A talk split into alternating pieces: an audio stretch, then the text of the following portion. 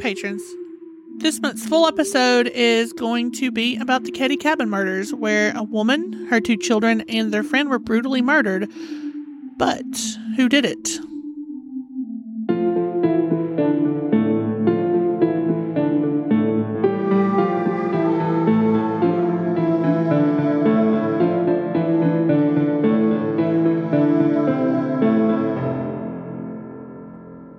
July of 1979, Glenna Susan Sharp, also known as Sue, left her abusive husband and moved her and her five children to Northern California to live near her brother Don.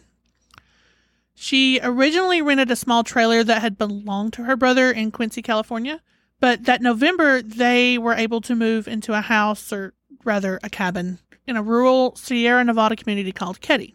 The cabin was larger than the trailer they had lived in, so they were really excited about, you know, moving in. Sue lived there with her 15 year old son, John, 14 year old daughter, Sheila, 12 year old daughter, Tina, and her two younger sons, Rick, who was 10, and Greg, who was 5. It's a lot of kids. A lot of kids. And the cabin itself only had two bedrooms, but Sue and her daughter shared one room, and the younger boys shared the other. And John had actually moved into a room in the basement, but it could only be accessed from the outside. So the cabin's doors were typically left unlocked so that he could get inside the home and use the bathroom or do whatever he needs to, which is rule number one lock your doors. Yep. Now, Sue, being a single mother, received a small income of $250 from the Navy, which her husband had been in the military, so she was receiving a stipend from it, food stamps, and had a part time job at the Quincy Elks Lodge. She had also enrolled in a California Education Training Act program that gave her a small stipend as well. I mean, she's a single mother, she has five kids, she's trying to just Anything she can do. anything she can do. But because of the program, Sue had been in a typing class at Feather River College and had actually had class with fellow neighbors Marilyn and Martin Smart. Well, that was convenient. Yeah. And I'll tell you why that's important in a little while. Now, the Smarts lived across the lane from them in cabin 26, where they lived with their two sons and Martin's friend, John Boubede. That just says Joe. He was also known as Joe. I got this. now, on April 11th, 1981, at around 11:30 a.m., Sue, Sheila, and Greg drove from their friend's home to pick up Rick, who had had a baseball tryout in Quincy.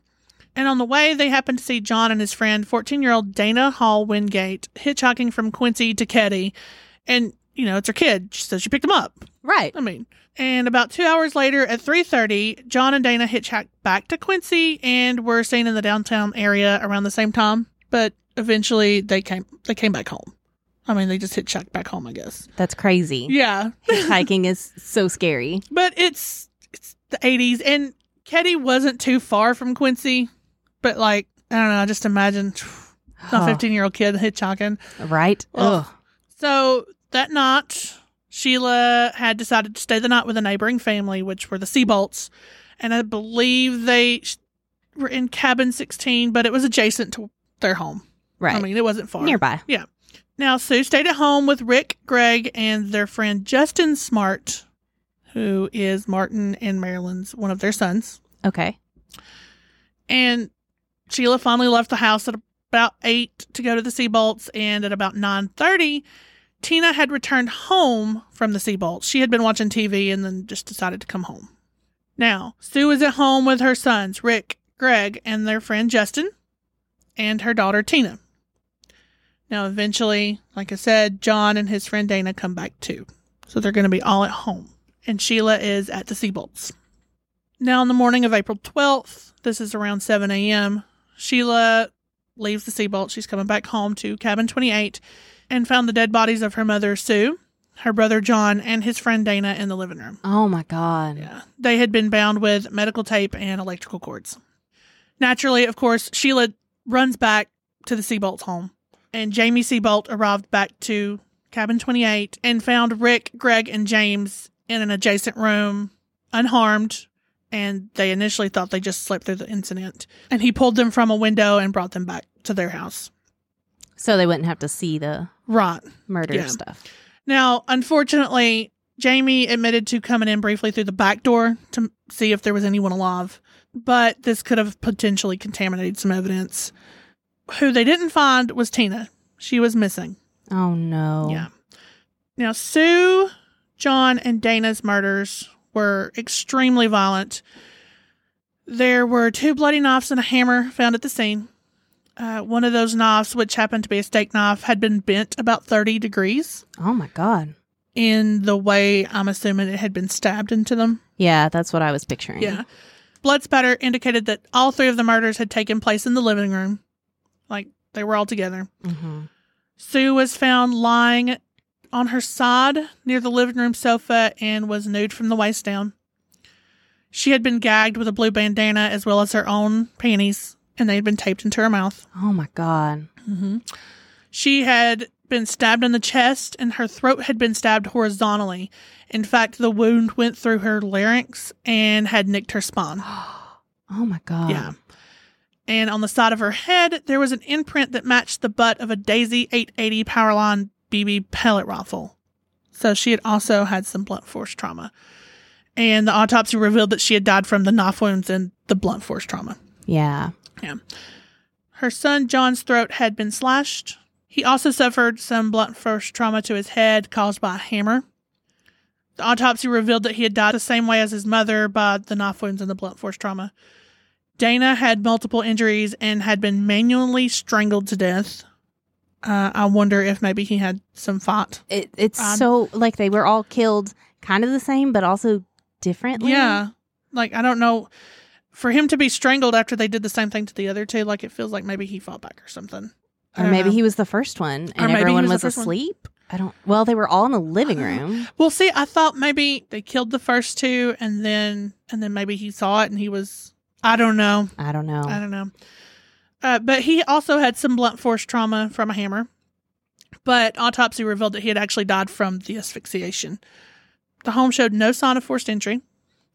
And police discovered that Tina's jacket, shoes, and a toolbox containing various tools were missing from the home. The home's telephone had been taken off the hook and the cord was cut from the outlet. The drapes had also been drawn. However, I don't know if that's actual evidence or just, I mean, it was not time. yeah. They may have just closed the curtains. Locals and neighbors recalled seeing a green van parked at the Sharps home at around 9 p.m., but no one knew anything else about it. Hmm.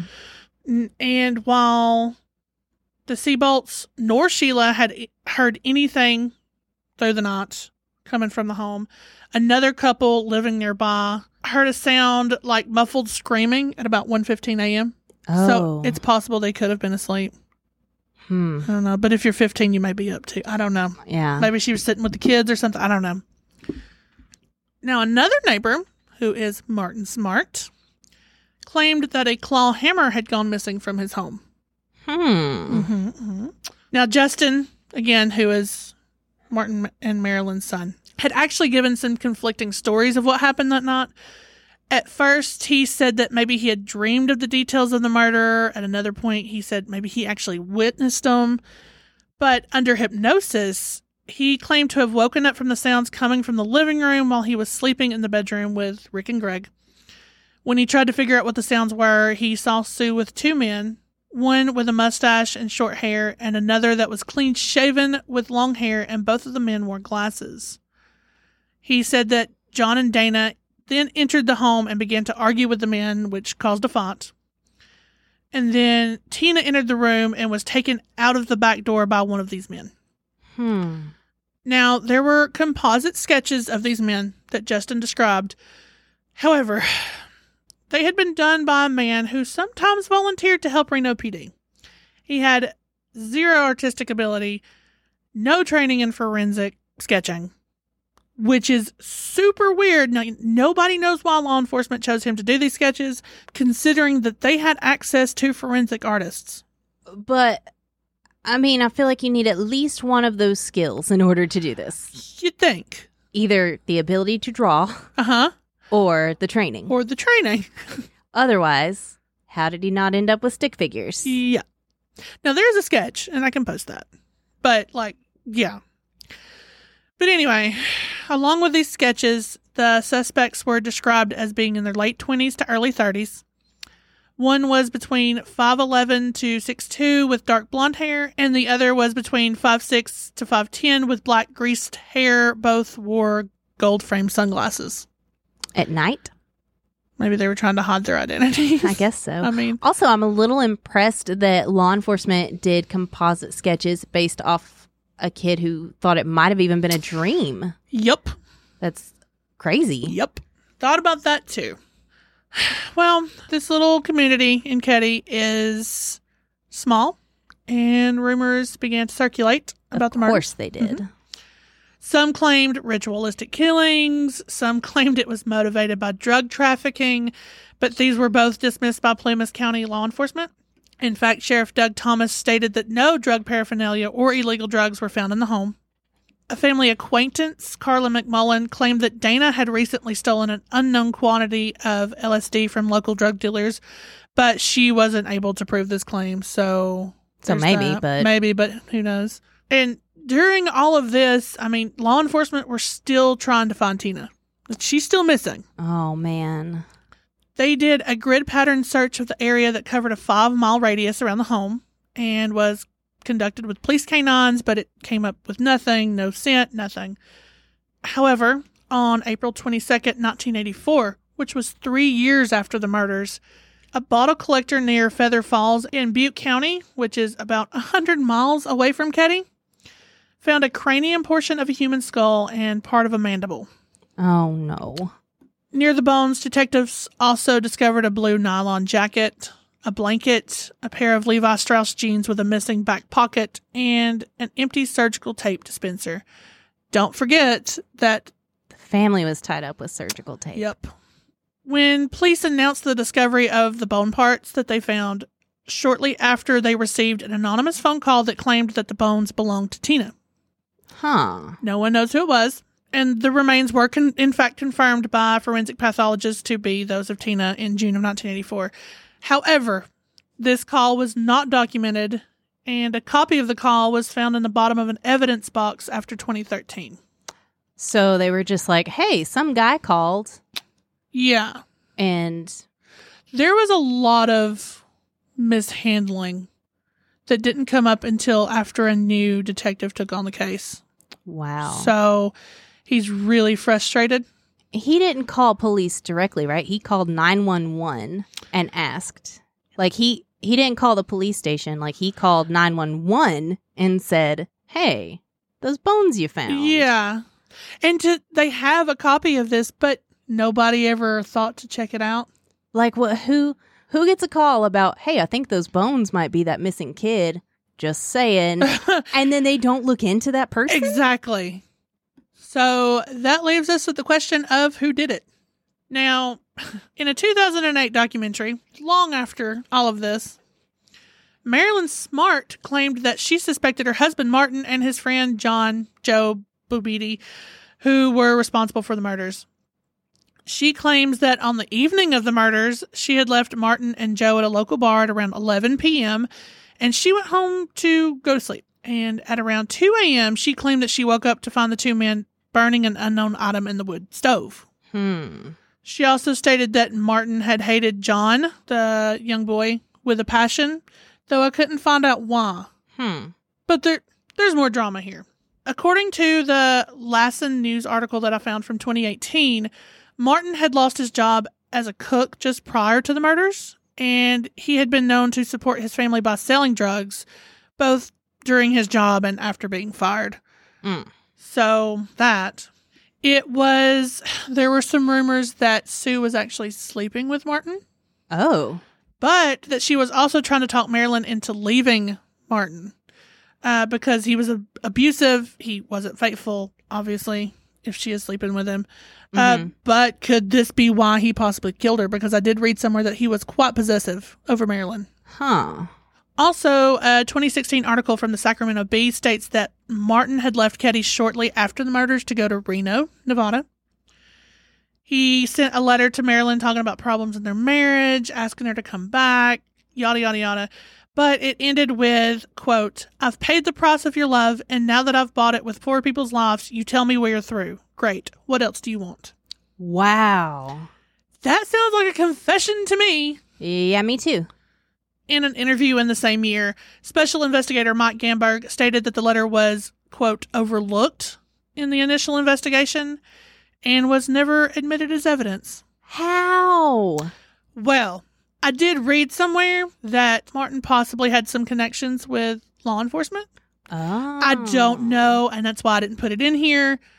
That's hearsay, so Maybe, maybe not. maybe, maybe not.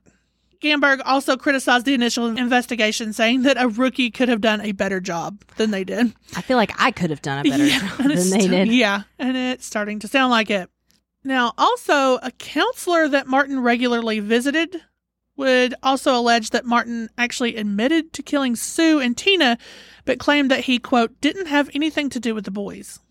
Hmm. And that he said he killed Tina because she had, quote, witnessed the whole thing and he was trying to just prevent her from identifying him. So he told his therapist this, and they were just like, "Okay, cool." They I- didn't report it to police. I- I mean, I guess. I don't know why you wouldn't. That sounds, oh my God. I don't know. Like, all of this is just, if any of this is true, why doesn't the police know about this? right? This literally sounds like an admission to me. However, also in this 2008 documentary, Sheriff Doug Thomas said that he had personally interviewed Martin and that he passed a polygraph exam and, like, he cleared him. Hmm. So, we all know what how we feel about polygraph exams. Yeah. But Polygraphs are almost useless, in my opinion. Yeah, I think so too. Now, in March of 2016, a hammer matching the description of the hammer Martin had claimed to have lost was found in a local pond. Okay. Sheriff at the time, Sheriff Hagwood, stated that, quote, the location it was found, it would have been intentionally put there, it would not have been accidentally misplaced. Hmm. So, one, Martin, why did you claim that you had a hammer missing if you didn't maybe use it? And throw, Well- why would somebody break into his home just to go across the street and kill someone if she had tools at home? And why did he preemptively let police know? By the way, I'm missing a hammer, just in case you find it. Um, because at the time, police noticed that he was giving a lot of information and clues that were like pulling things away from him, huh. like like he was trying to get the attention from him. Gotcha. Unfortunately, by this time, Martin had died of cancer in 2000 and John Boubede died in 1988. So there's no way to talk to them about it. Make sure, Interview ask him, him. talk to him. Yeah. And to this day, the murders have not been officially solved, but in April 2018, Gamberg stated that DNA evidence recovered from a piece of tape at the crime scene matched that of a known living suspect. Oh. Mm-hmm. Now, who that is, I'm not sure, and they probably are not going to be saying anytime soon. I'm not sure if they're waiting to receive test results back. I don't know if they're trying to just figure some other stuff out. Maybe something will come up soon. I don't know. I don't know. But I'd love to know who that suspect is because I did read somewhere that someone was saying that Marilyn might have had something to do with it. Oh. And I believe she's still alive and remarried. hmm. I'm not saying yes or no to that Right. because that, again, hearsay. I couldn't formally put that in here. right. But unless there's another idea, I'm going with Martin because there's nothing else to say that it was anyone else. It was either Martin or someone like just some random murder. But if that's the case, why not kill the boys in the other room? And why take Tina? And why take Tina? And why was her body found like what a hundred miles away? Yeah. Now, I do have some extras, which seem to be a thing I'm doing now, where I have a few little tidbits that like didn't quite fit into the story, but might shed some light. Now, apparently, Martin had gotten to an argument with his father and went out to purchase items to make a bomb to try to blow up his father's house. Oh. Um, which kind of like gives you an idea Of the kind of person he is. yeah, how violent he could be. Now, this is according to Marilyn's aunt, who they had stayed with at some point in Bernie, Oregon, and she learned of the story. Okay. Yeah. Also, Martin had allegedly tried to run Marilyn and one of their sons over in 1980, uh, and allegedly pulled a knife on her and threatened to cut her. Over Wow. what? I don't know. He was abusive. So, but it kind of gives you an idea of what he looks like. That's a Mm. person. Now, I did find a site called Keddie28.com, and it looks to have been written by someone who, in air quotes, knows the case. However, it is a very biased website, and I didn't use any information from it because of the way it's written. But it is worth looking at just for the mere fact that it's interesting. Mm. Uh, it kind of throws some things out there, but it also at the very front of the website it says, "Why did Sheila let Tina go home to die? Why did Sheila let her family die?" Sheila was 14 years old and staying the night with someone. yeah. That, So- mm. Yeah, I, I immediately went, "Mm, no, but it is an interesting website to look at if you want to take a look okay. and maybe gather your own ideas. But But God, So- it's so frustrating that like it is, all of this evidence was right here for them. The call, the the confessing to his therapist, the letter to his wife. and like nothing was done with it. They just forgot about it. They just left it there. They just didn't investigate it. Like Yeah. what? Now, there are theories, like I said, like he had some ins with law enforcement, and maybe that's why, or maybe it's just shoddy police work. I don't know, man. I don't know, but that's it's a horrible story with kind of a good ending, but not really because we still don't have any answers. But Like we're so close to yeah, answers. it feels like we're just right there, and like the police have good ideas, and like. Of course, they're they can't say anything. It's quite a cold case. They can't be giving out extra information at this point. I don't think. yeah. But I'd really love to see an update sometime soon. I hope so. If we do get an update, we will update you guys. Of course, absolutely.